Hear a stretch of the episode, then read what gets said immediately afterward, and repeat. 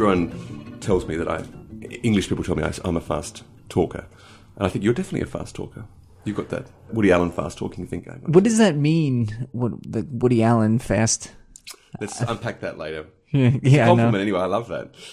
Uh, so let's start a little bit about your history. We you explained it to me during the tons of coffee we just drank. Yeah. But uh, You mean the personal history? yeah, personal history, Yeah, I, uh, the simple biography stuff. The simple biography stuff is that I was born in Chicago in 1975 to my now late mother, who's from who was from upstate New York, um, and my father, who's South African, who was doing a PhD in America in economic history, where he met my mum. And while he was doing his PhD, they had me. And then when I was a baby, he got offered a job at the University of Flinders in Adelaide, Australia. And so at the age of 10 months, went to Adelaide with my family and uh, grew up there. So that's the first part. And to, maybe to say the grandparents part, because it's kind of, I find it interesting. Her parents were on the mum, on the mum side were Anglo Americans, but the, the rumor was traced back to the Mayflower. Um, not, or maybe the myth. And then her father was Polish. So Polish Catholic. So that was a big religious division uh, in the 1930s, which meant that they had to really go make their own lives elsewhere away from families, which is a, a theme that comes back later in the in my family story. And then um, my dad is Jewish, and his family's from Lithuania, modern modern day Lithuania, and they did this whole chain migration thing in the 1920s. Went and then went to Cape Town in South Africa. And the famous story is that my grandfather got off the boat and was met by his village. So most of the Jewish population in South Africa is from modern Lithuania, although they, were, they weren't Lithuanians, they weren't really Russians. They were just living in. I had no idea there was a large Jewish population in South Africa. I don't think it's a particularly large one, but if it's 0.5 percent of the population, it's it's predominantly from this. It's but it's legit. They have like a place to go. There's like a temple and Oh yeah, absolutely. Okay. Yeah, yeah. I, I guess the nice, funny story to me is that uh, my my kids, uh, if you trace it on one lineage, there's five different countries in a row. It was from Palestine to Lithuania to South Africa to Australia, and now my kids are growing up in London. It's a very dislo- dis- what's the word? Transplanted family. how do you teach that to kid? Like, how do your kids think of themselves? Do you tell them the story? The funny because so I was although my father's Jewish, I didn't really. I, Adelaide is a very um, secular country. Well, it's a very I guess it's a very Anglo city. It's very few Jews and very few immigrants of any kind. So I grew up kind of ignorant uh, in general. So my so my father is a he's a he's Jewish, but he's very he's completely atheist and all those things, and he he doesn't overly identify with it. So he's um, when I took my oldest daughter Evelyn, who's eight, to pick up my two youngest kids who have a childminder in a, the neighbourhood north of where I live in London. It's a very Lubavitch area, and uh, she asked me what that just a few weeks ago. She said, "Why doesn't Grandpa Ralph dress up? As in, why does she look like these Lubavitch Jews?" Oh, So she, okay, wow. So, so she has started to become aware of it, and there's certain questions being asked. And then now you're answering. Well, Grandpa doesn't really care. you know, Well, actually, I think I tried to explain there was lots of different kinds of Jews. But she's intrigued by the fact that you can't be Christian if you don't believe in God, but you can be Jewish and not believe in God. My wife's family are very Anglican, they're very strict Christians, and so my daughter's very aware of that. So that's why she finds it hard to square. She sees one form of religious practice from her mum's side of the family, which is not playing out the same way with my dad. but indifference is also a form of religious practice. Like she understands the lack of as probably a thing unto itself, right? No, I th- I think the confusion for her is she thinks of herself, and she sees that our family is not religious, and she thinks that's how not religious people are.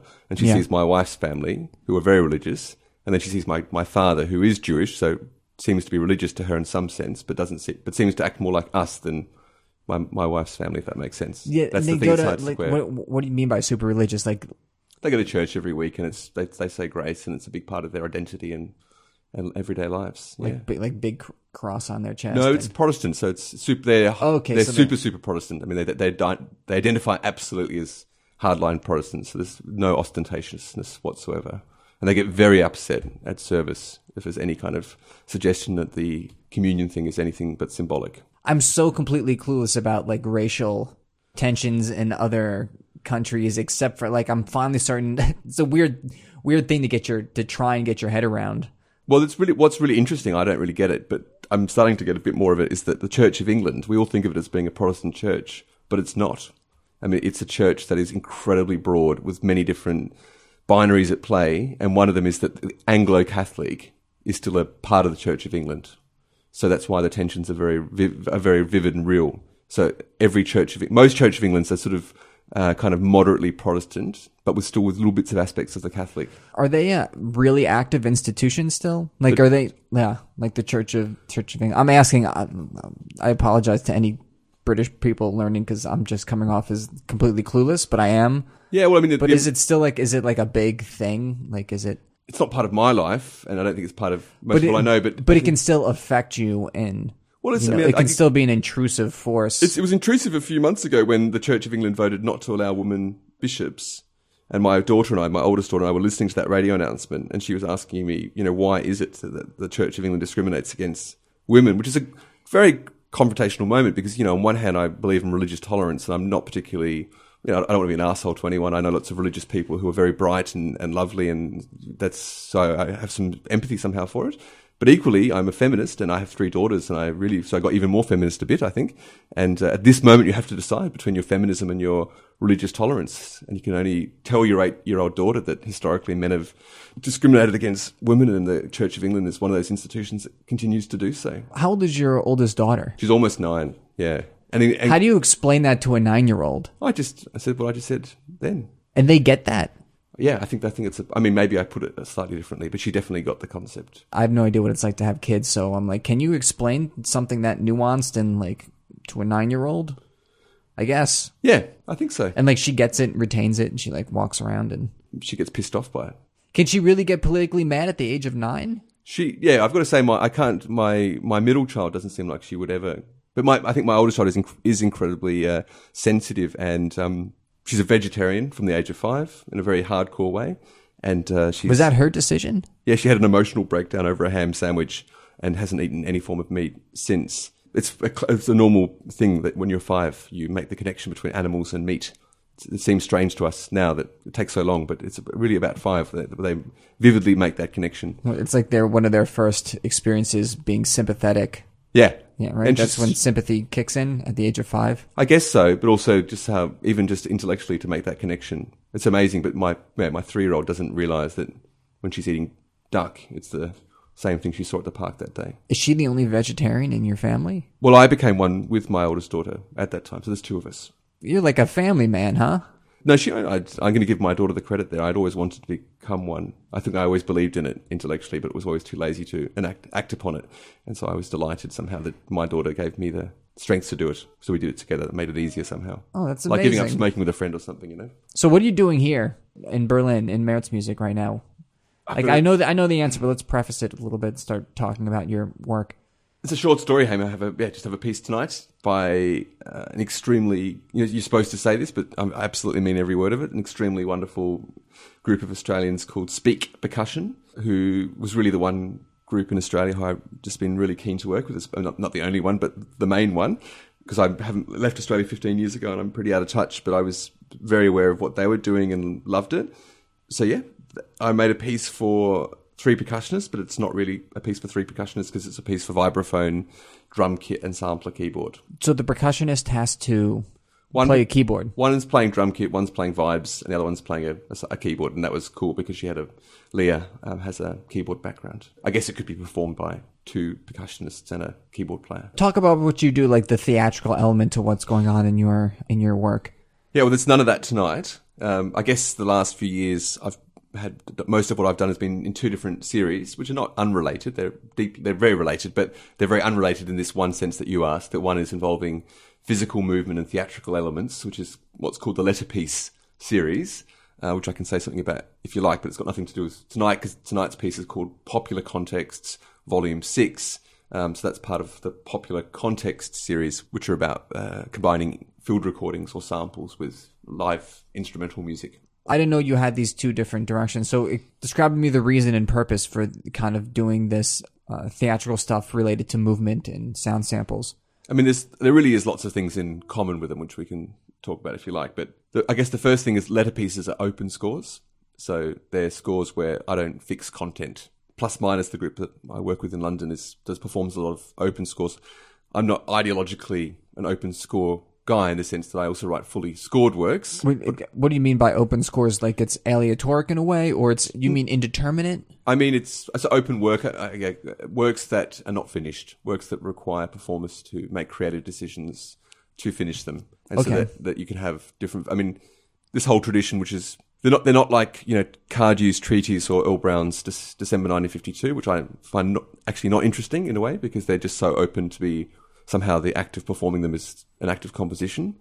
So I'm much more interested in the open scores of uh, John Zorn or various people who are prescribing very specific creative tasks. And so the, the letter pieces are, are, are like that.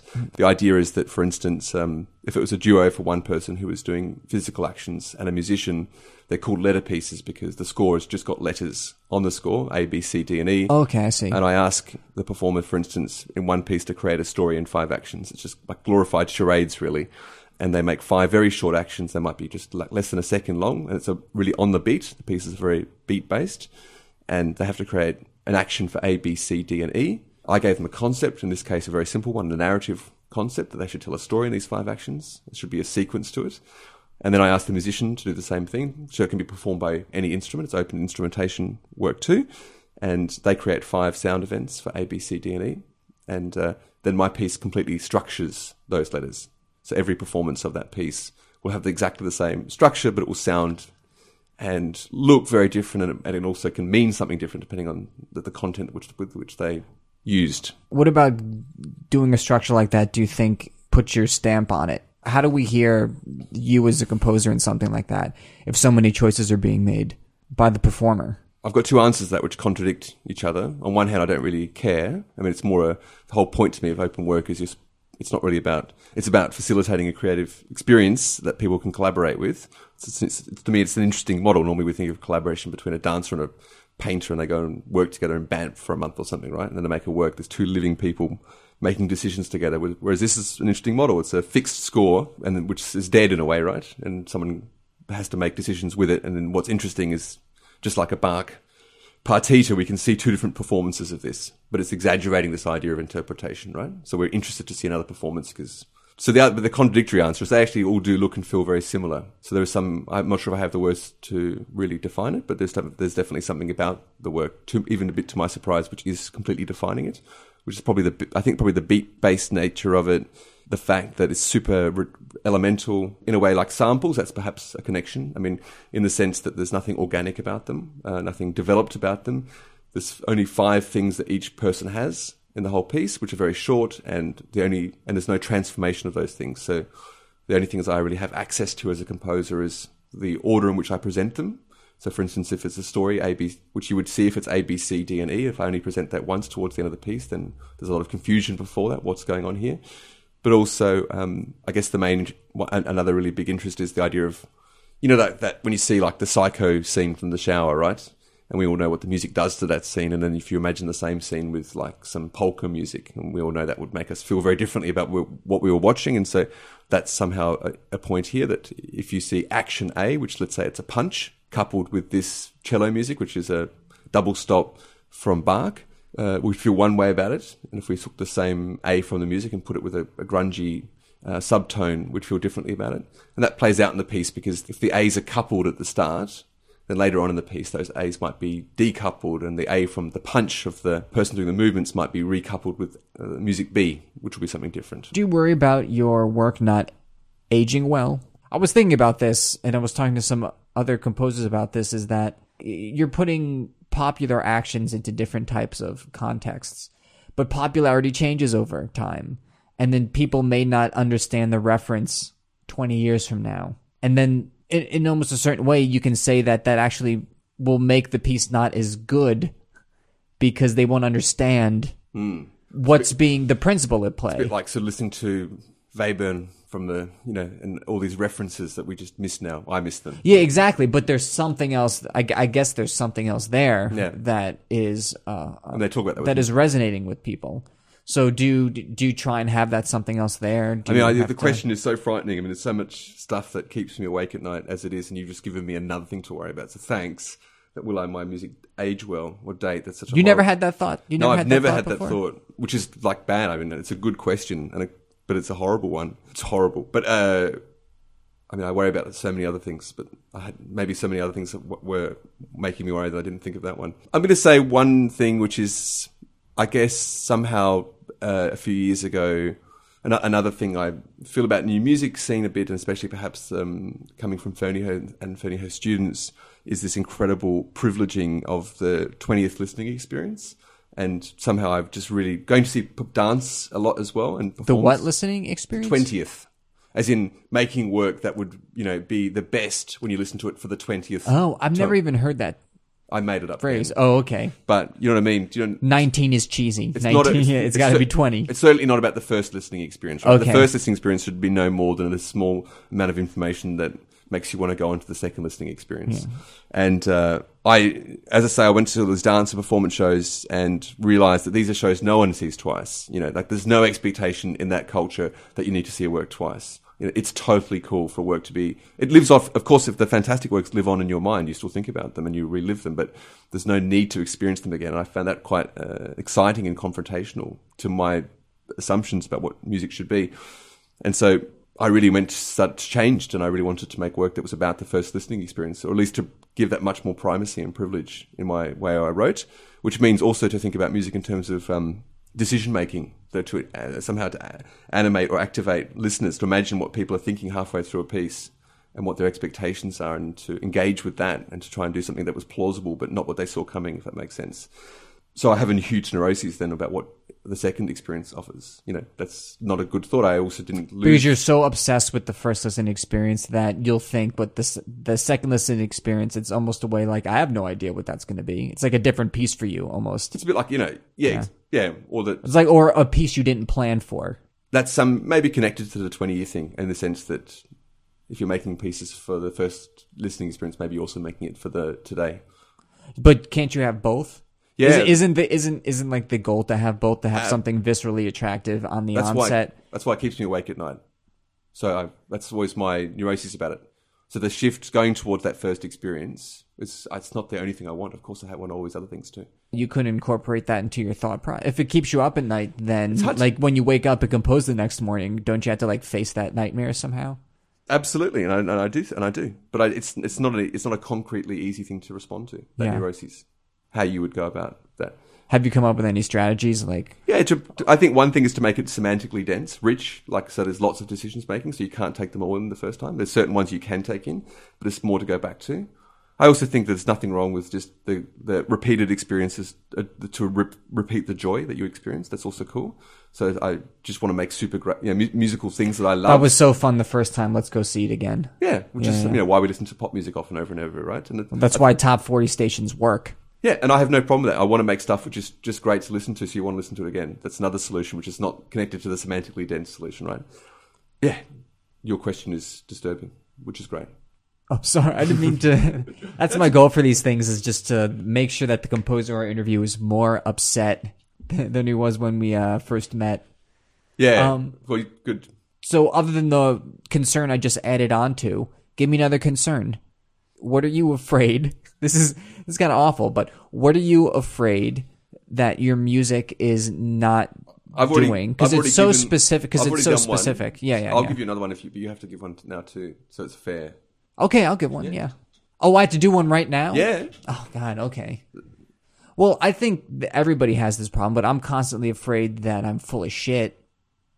Like, does that make sense? In general, like whenever, uh, whenever I kind of feel like I've started to do something that feels original, something that's stylistically original, and an an, an approach to sound and instrument making and orchestration that I think is unique, then I always turn the corner and then I'm like, oh, this is like Sciarrino mixed with some other composer, or this is me just doing a take on somebody else.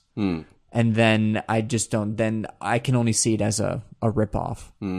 And Yeah. that's, that's maybe a little bit of a generic problem that I think every composer has.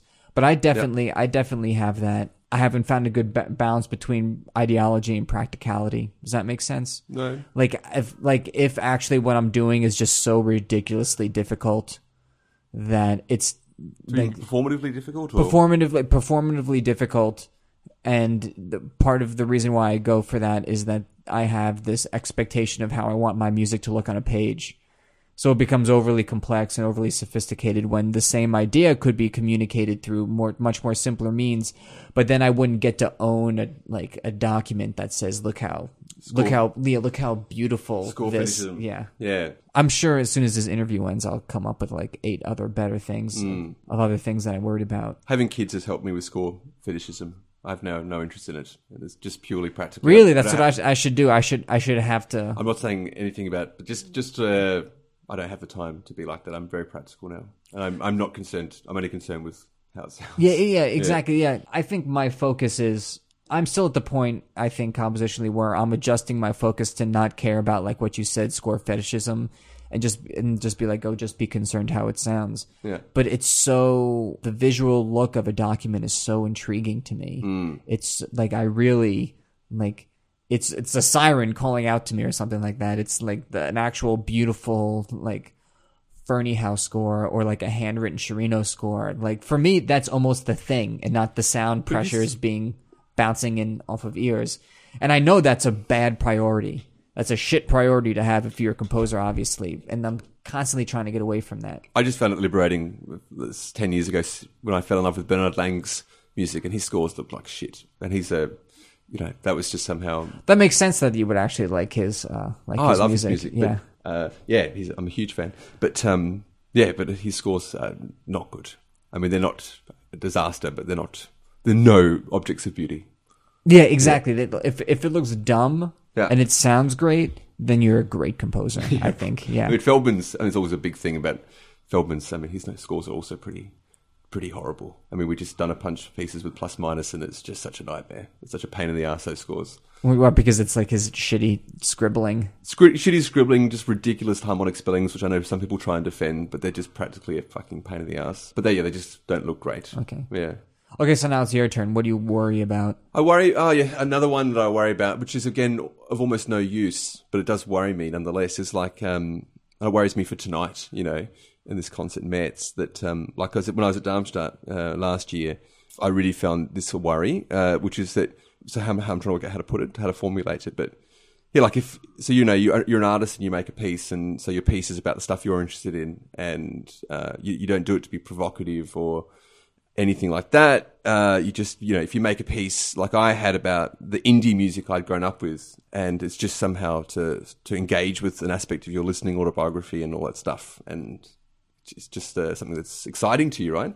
And then it gets played in a specific context like Darmstadt, and you realize that this can, you know, I'm not naive. Of course, I know context absolutely matters, and this is interpreted in a very specific way, provocatively. And some people uh, can say, you know, as I heard, you know, music like this shouldn't be played at a festival like this. And on an intellectual level, you can sort of dismiss those things or you can engage with them. But on a human level, it's just kind of hard to deal with.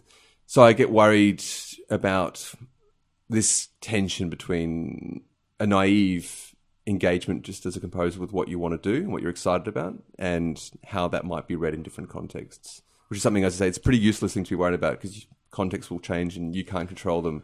Is that I think that's a good thing to worry about.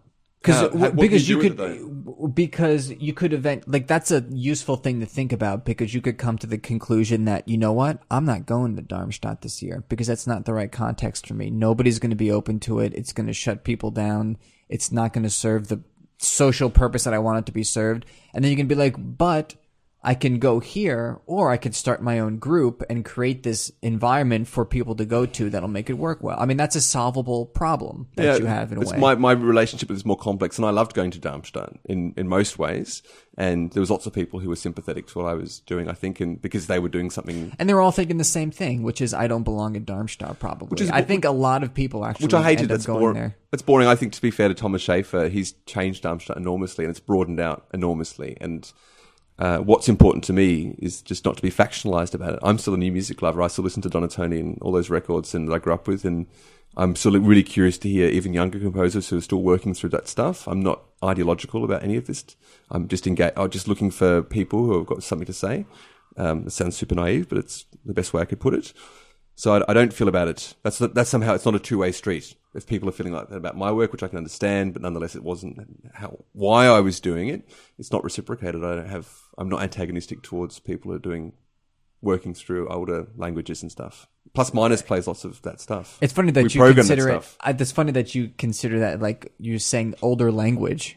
Well, I mean, I guess my work doesn't really engage with classical music languages, including the post-war languages that were developed, right? I, I think I absolutely, I gave a talk at Darmstadt about how, you know, I didn't abandon any of my compositional training from, uh, or thinking or uh, the way that I might think about musical materials and organize them and how I might comment on them or think critically about them. But I did change some at some point in w- wanting to work with music that I that I loved, which is often popular music, and wanted or familiar, but somehow to, to take these ideas and concepts, but to and apply them to different stuff, stuff that was Can you give that to me in an example? I read that thing that was on your website, that talk on your uh, website, like that little kind of like two page paragraph thing. Yeah, You mean the talk I gave at Darmstadt?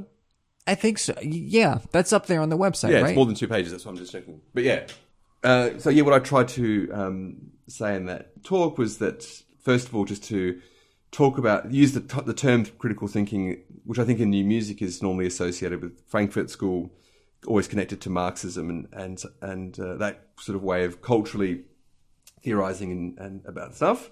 Um, that I, I should try to show that, like in, in education and geography, people, um, for example, uh, people use the term in a far in a different way, in a far more neutral way, um, just to refer to a kind of process with which we think through things, and we don't just simply accept the received wisdom on things and. Um, we try to investigate them and show that, for instance, that one thing can be interpreted different ways in different contexts and all that sort of stuff. So it's a very simple, in a way, simple definition of the term, but it's a def- definition that I find much more en- engaging to, to work with or to think through.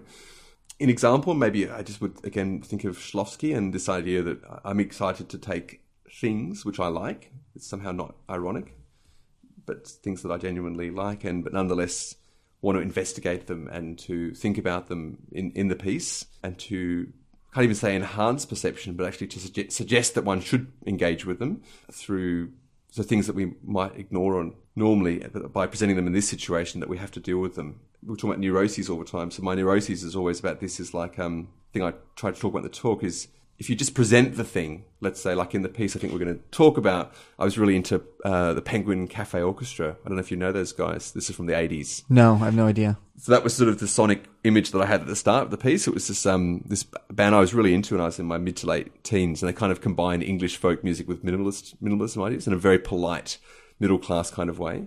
And it's music that's easy to sneer at. Uh, but I also I love that music in a way. I loved it, you know, when I was a kid, and I started listening to it again. And I was it's funny because it's music that you really could. It's so easy to dismiss it, but uh, you know, also it's fantastic. I really like it. So I was writing this piece, um, which had somehow a similar instrumentation and I wanted to engage with that stuff, but I didn't want to just do it. I didn't want to be the Penguin Cafe Orchestra and make it relive now in my concert hall situation. So the tension, I'm not being really articulate, sorry, but the tension I'm, that I'm always worrying about when I'm composing is that if I just simply present that thing, it's um, not interesting because it's just what I called in the in the essay the first degree. That's just the thing itself. Yeah. But if I comment on it too much, if I critique it too much, if I use compositional techniques to fragment it, make it weird too much, it kind of kills the first degree. It becomes only the second degree. Yeah. And uh, It becomes about your ability to abstract that thing to the nth degree. Absolutely, To and, the point where people might not even recognize what the original and and that's thing what I is, said in the yeah. article. Then it's Yeah. not critique anymore. If you can't Yeah. recognize the thing, it's not critique. You have to have for me that relationship. And the thing I really find, uh, so I'm always worrying about this balance to have the first and second degree somehow judged, so they're both clear and present. And the risk is always for me not to be is to go as close as you can to the first degree while not being it. And there's a quote from Lichtenstein that I used in the essay talking about the closer you get to that thing, the more dangerous it is, which I found really exciting. I, I have a sense of uh, what he means by that.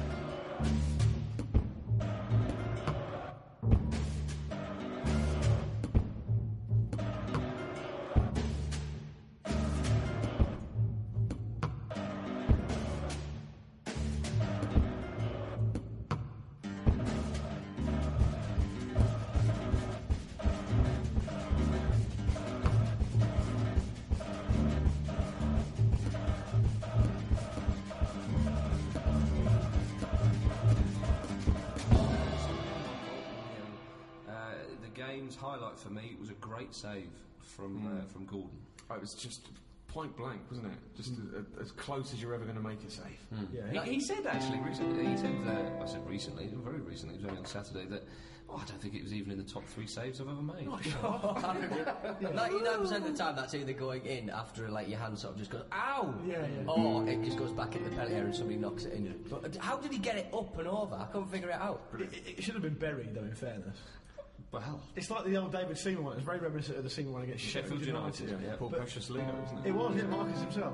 But the thing is, is that, and they were both great saves, but you've got to concede, take nothing away from the goalkeepers, but they both should have been absolutely buried from a yard out. Now, you don't give a keeper a chance to get it. You know. putting his foot through But it. I, I think even at, His at head that, through it. at that stage, as your head in a football, though, when it's bouncing around all over the place like that, it's just an instinctive thing. Isn't it? As the state, uh, as the state, stage, as the save. You'll get. Um, it happens to the best of us. It was funny because at Lovely sunshine, while we were getting snowed on in the tropical southeast. But I mean, it, it was weird that uh, there was a lot of talk that that Chelsea, uh, Chelsea bottled it a little bit. Oh, Manchester United, Chelsea, Yeah, because the roads, the roads were fairly clear on that day because people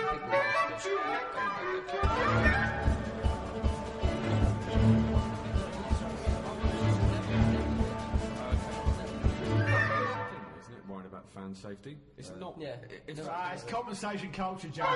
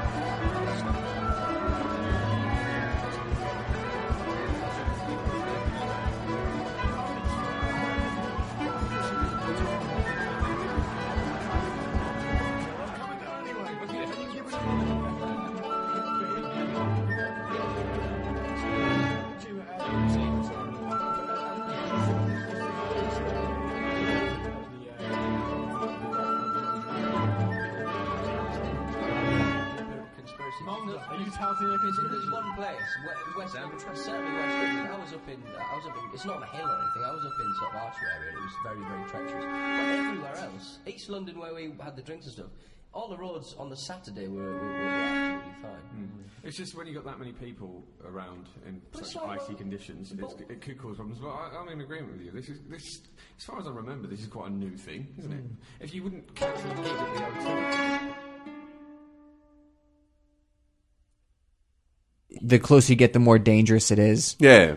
How close do you actually get to like the exact replica of this reference of this band? I mean, there's no quotation in it. It's much more that I guess you just call it pastiche, right? When you some, compose something how that was somehow similar, right, or in Yeah. the style. I think in this piece because it's so it's it's a piece for ten instruments and sampler keyboard, and from the start there's there's a double topic going on. There's one is this music, but the other thing is it's all about football. So the, from the start you hear the piece inside a football crowd, so it's already pretty clearly transplanted, right? Yeah. So I think that so in this particular example, I think that double decision made me able to write that music in a pretty pure way. Because from the start, it was never going to just be that thing. Because the Penguin Cafe Orchestra never made a piece inside a football crowd. In in a certain way, I think what you do is it's very scrutable. Do you know what I mean by that? Yeah, I think so. How many people are actually getting it? Getting For example, if I write an abstract piece, if I write a string quartet based on some weird tone hmm. combinatory technique, the, the requirement for people to actually understand what's going on is so like abstract that in a certain way it, they can't be like I didn't get it. yeah, But your cultural references that you make are so specific and like narrowed down that it's almost like people could completely miss it. Miss what the critique, miss the The critique because they don't understand the reference that you're making. They don't know about the band that you're quoting. I don't think that's right. Um, uh, I think that it doesn't matter if you're in a Penguin Cafe Orchestra. I think it's that's not really the important point. The point is it's somehow the music has more broadly has certain ev- evocations which are pretty clear. I think and it's kind of easy listening, soft, polite music, right? I think I think that's super clear. Yes, So whether you get is. a Penguin Cafe Orchestra, that's not really that's not relevant. I don't, it's no. I don't think anyone ever got that. I think that's really that's not important. That was just for me a, a departure point.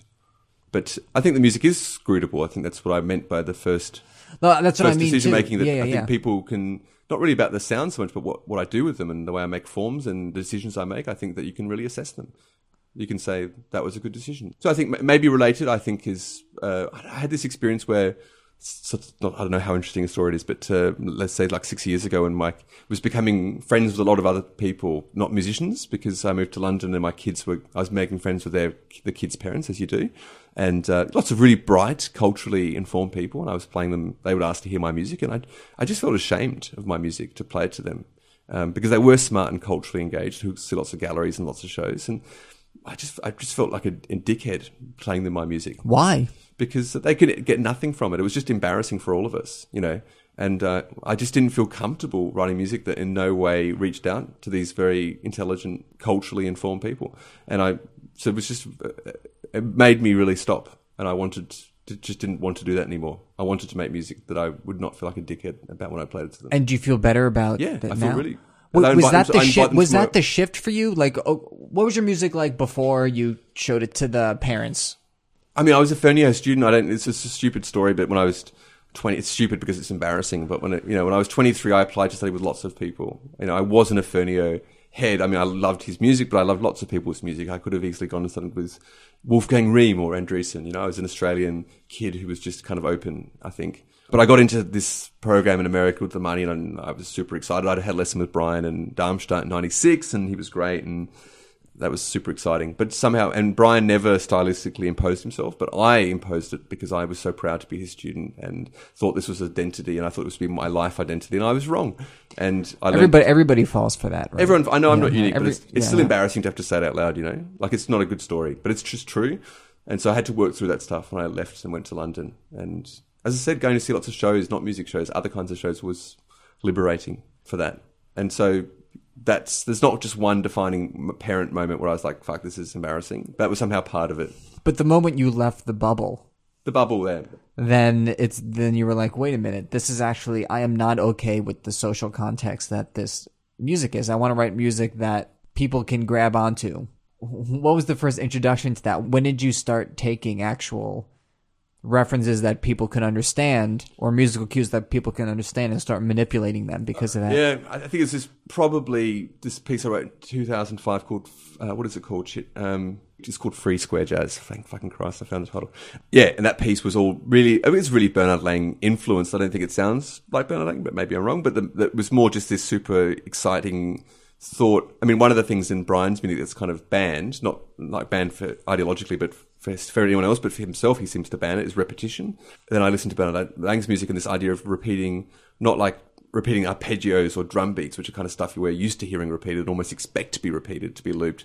Hearing him take super hot, spontaneous things, the least thing you would ever expect to repeat, and to repeat that, and the kind of semantic shift that occurs when you repeat it over and over again. as It you- does an amazing thing, and it's incredible that that's such an obvious thing to almost like the most basic technique. Yeah. But for some reason, like when we hear it in in that certain context of like a classical music concert, when things start to get looped, you're like, "That was incredible!" Yeah. Like it's so striking at first. It's it works so well, Hmm. like as a tool, like as a tool to shift your thinking and to shift your perception. Yeah. Yeah. Yes. So anyway, this piece. So that yeah, piece was all about that. It was ta- it was all about free jazz, which I'm really a tourist with. You know, it's like not a music I'm really invested in or knowledgeable about, but taking super hot, like taking a drum part, making a 13 beat drum part that was uh, let's say really from this world, and then just to loop it mechanistically. And that piece was all about overlapping repetitions, actually, which is why it's very different to Lang, I think. So each of the four parts had their own material, which were all of different lengths. It's kind of polyrhythmic or something, um, and they were all just looping over the top of each other. That was the basic sort of starting point. But the thing is, you really hear the same things coming back over and over again. Were you more satisfied than the previous pieces than you had been? Did I feel like Writing. I, did I feel like eureka? That's what we say in Australia when you Yeah, yeah, yeah, gold. yeah. Uh, Exactly. Exa- you're like, oh, before you were like, oh, I'm doing this. I don't know, like complexity. I don't like the fact that I can't take people who I think are well cultured people and give them anything with it. That's a big problem. I have to fix it. I'm gonna do. I'm gonna do this thing. And at that moment, when you did that piece, the, the piece you just described, where you're like, "This is it. I found it." no, Yeah. no. It's just, this is a historical understanding of what happened. I, I, don't, Okay. I don't remember any eureka moments really. I mean, maybe I had them, but I just don't remember them. I don't think eureka moments really exist. No, they, they, I, I think they exist in the way that I think the biggest eureka moment you had was when you showed it to the parents That's possible. and you and you were and like you walking away feeling shitty like Yeah. not because people who you respected didn't understand at all why Yeah. or how you were doing what you were doing i think that just that they- feeling was like that was the eureka moment and then like the like recovery like the adjustment you make to feel happier is just kind of work you have to do after that moment yeah. yeah, yeah, I agree. so are you there yet My where with the parents playing them? You mean is that what you mean? yeah are you happy in that sense I am. I am happy, and I guess that I yeah two things. I'm I'm happy to invite them to concerts now, so I'm not ashamed. So I really and they come and they seem to enjoy it, and that's nice. So yes, that to answer the very specific question. And I also I really noticed something the last couple of years, which is that I don't care as much. I in, the opposite sense that I'm really like I hope people like my piece tonight, but I heard it yesterday. and I really was pleased with it, and that's somehow that's one of the things that's nice about getting older. There's lots of other things which are not nice about getting older, like when you think you finished the toilet and you haven't. That's really not good things about getting older. Mm-hmm. But one of the things is that you get more comfortable with yourself. And I'm not saying that I don't care what people think. I really do, and I'm always interested in what people think, critiques and stuff. But I'm also don't give a shit in a way, in a way that I used to. So I, I can't imagine having those eureka moments now. I'm just enjoying what I'm doing. It's not in a lobotomized way, I hope, but I'm enjoying it. are those people who you invite to the concerts now are you actually able to have a really in-depth discussion about what they think worked what they think didn't work? I'm wondering if lay people now since you're using these references that are so grabbable hmm. you know not only are they more comfortable talking about it hmm. but they actually can talk about it in a way where they can have a fair critique. Yeah. yeah i, didn't get that reference It It. The concert hall is know. always alienating for them. You know, that's one thing. So it's funny. Like there's a venue near where I live called Cafe Oto, and uh, which is mainly an improv venue, but it's super informal. And if they come to that, they're really with a beer in their hand and relaxed. And that's so. That, I think that's hugely significant. If I invite them to a concert hall, concert hall, then it's then it's always a bit alienating for them already from the start.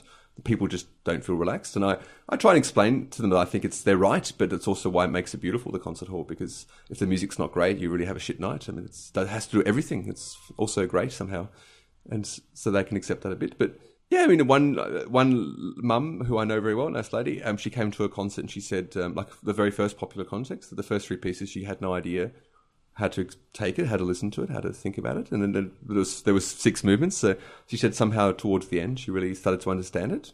She started to understand how to listen, how to think, what it was doing, and it, sh- it was just foreign to her to think about these materials in, in this way. So she took a while to somehow feel like she could engage with it, and now she wanted to go back and she wanted a CD so she could go back to the start because she felt like she would know how to listen to it now. And I that that was that was lovely to hear that. for me, like you, she won me over with the fact that she was like, I understand this. You need to try at this.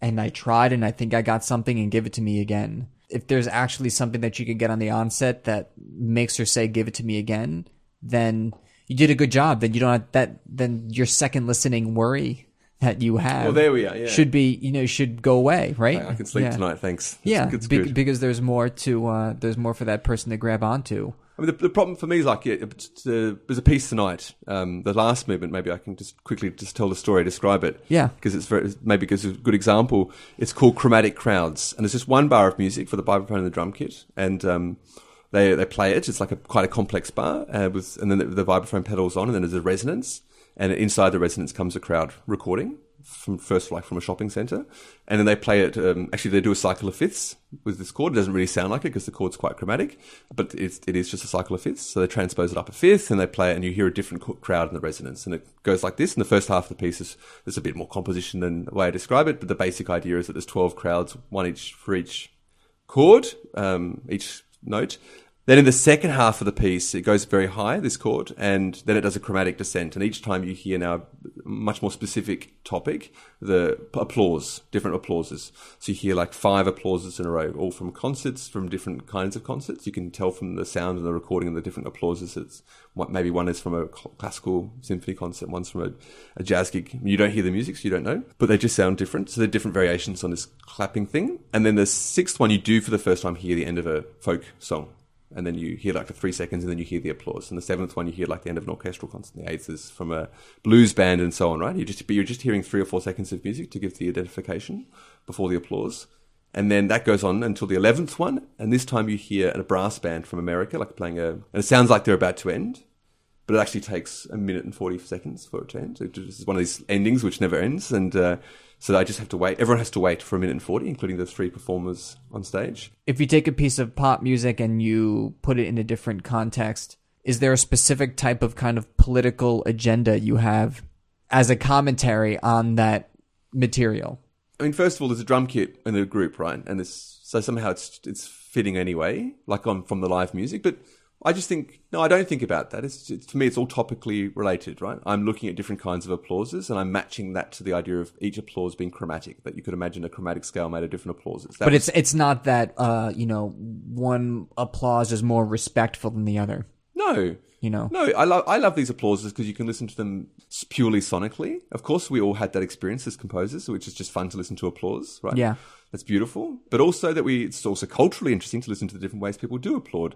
So it's just nice to bring attention to that, right? It's not a big point, but it's just nice to bring attention as so let's say a bit Buddhist, right? Let's let's let's take some notice in the world of these things. It's just so nice to listen not only to the sonic sounding shape of applause, but also the way that in different cultural practices we applaud in different ways. It's not a profound point, but it's to me just gently interesting.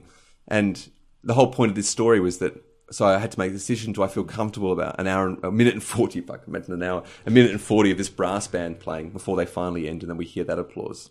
I guess what what I was thinking at the time is, yeah, I thought this moment's justified. It's consequential, right, from everything that the piece had done up until that point. First to introduce applause, then to introduce the end of music.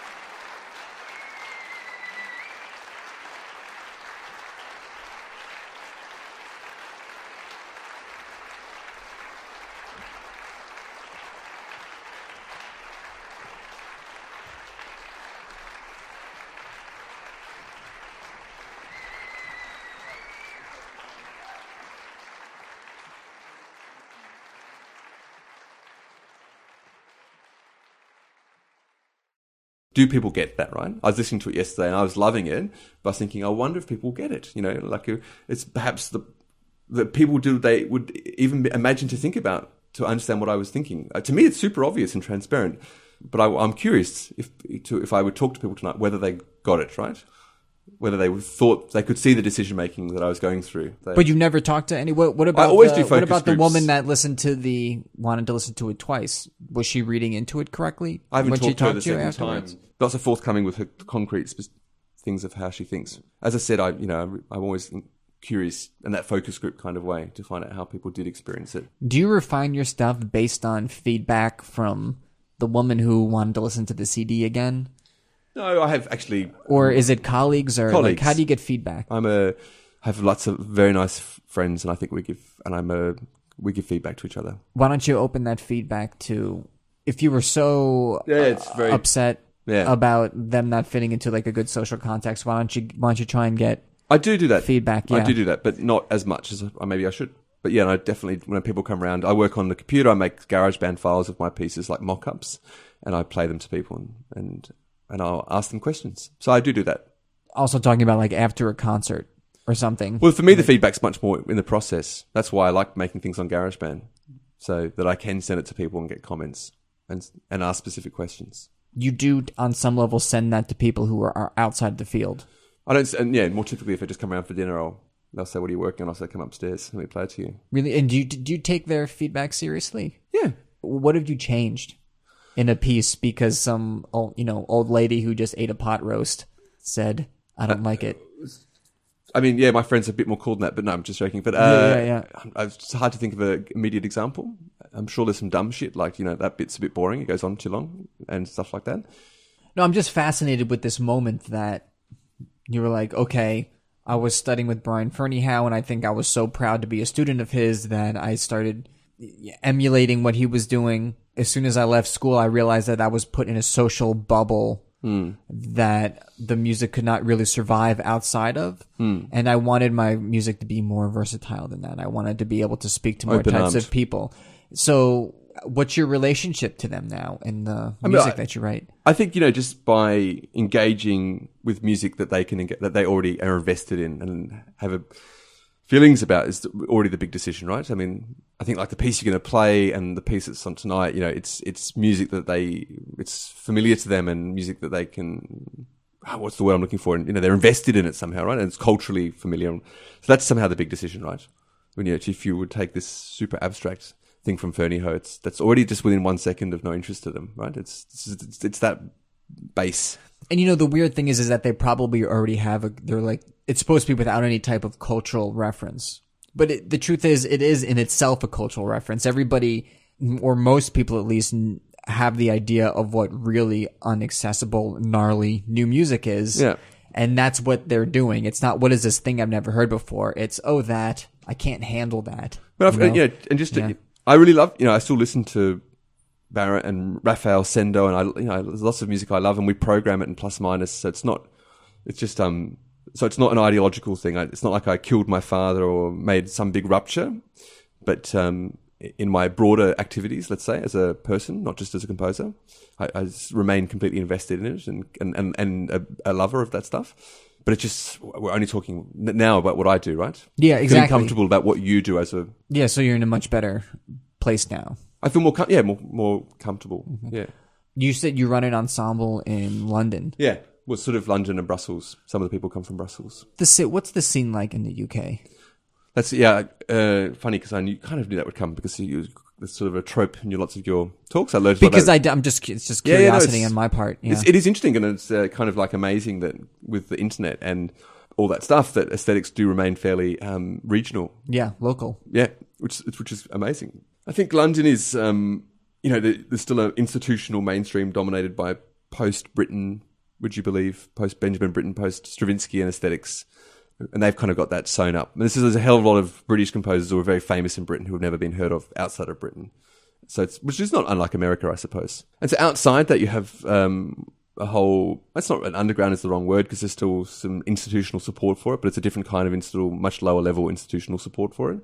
And I guess historically, the, the two in that non-mainstream scene, the two defining aesthetic positions was New Complexity and experimentalism. They were the, experimentalism in the narrow sense of the Cage Cardew tradition. Okay. And so I think in the 90s, they were the two options. And I think that's totally changed like it's changed everywhere in the last 10 years. It's broadened out massively.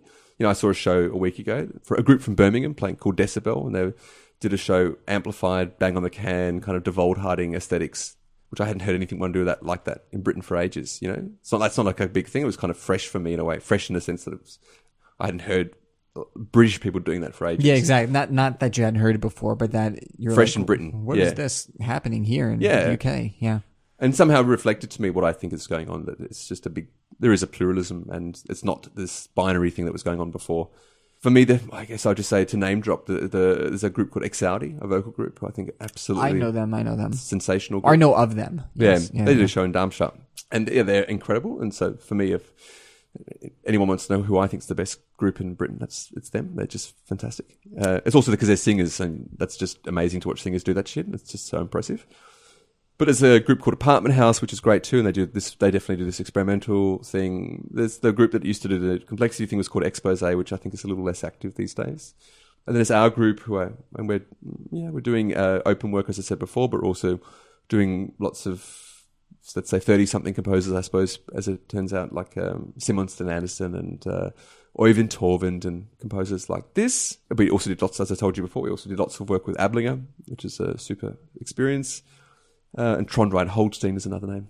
Are you going with the flow or are you going against the flow? Yeah, we're with the flow. I, we just have a plus minus. You mean? We just But like I'm, I'm talking about like in general, like the way the culture is going. Do you think you easily fit in with little struggle? Or I don't do think you- anyone. I don't think it's really at stake anymore.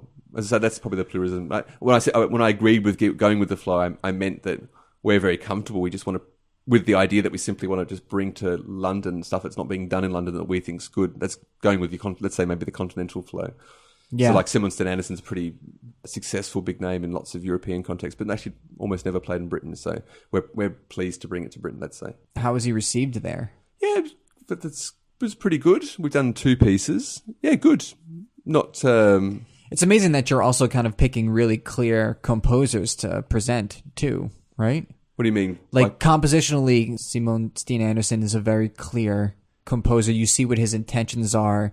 You see the compositional idea and the simplicity of it in the piece, which means he's an effective composer because that's its go- that's his goal. It goes for the same with Ablinger. You know, um, like you can. There's really a one to one match, yeah, and you kind of understand what he's trying to do. It's weird. You're picking those European composers, like the the ones that are really kind of focused on clarity and simplicity of idea. I hadn't thought of it, but it's probably true. You seem to be To value. attracted. Well, to. and so the Yeah. other programmer is Joanna Bailey, whose work is very different to mine, but probably has that quality too. What is a how do or how do you think about growing like a group? You said you only have a couple gigs a year. It's an anti-capitalist model. Not. I'm sore then- about that because I had a group, then- a different organisation in London, and, and we got money from the Arts Council. Yeah. like five grand, and we could just do this beautiful homemade thing. It was, but with some money, we could pay people, not great, but a bit, so it was good. And the next year, we had to apply for twice as much because we had to be seen to be growing, and it was just so depressing because we just wanted five grand again. You know, we didn't want to grow, but you had to each year apply for twice as much, which was just so yeah, which meant way more paperwork too in the application. So plus minus is resolutely not like this. As I say, not really for any other reason except for the fact that everyone's busy and it's hard to raise money for stuff in Britain, so it takes us a while to do it. But we- just try and raise like 400 quid per player, so it's that no one loses out from doing it. And so I would never ask people to do that more than a few times a year. But everyone really loves it. That's also I think we'll keep on. We've been doing it for 10 years, and we'll keep on doing it if it's a slow burn. You know, I, I think a lot of like if you want longevity, I think this like the simmer model Yeah. works very well.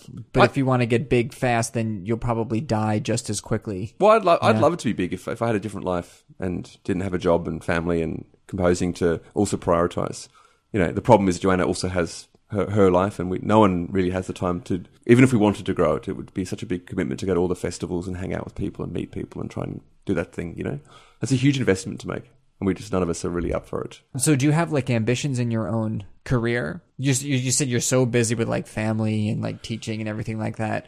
Are you at the point where like this is where I'm at? I have enough steady stuff coming in where I can continually be creative.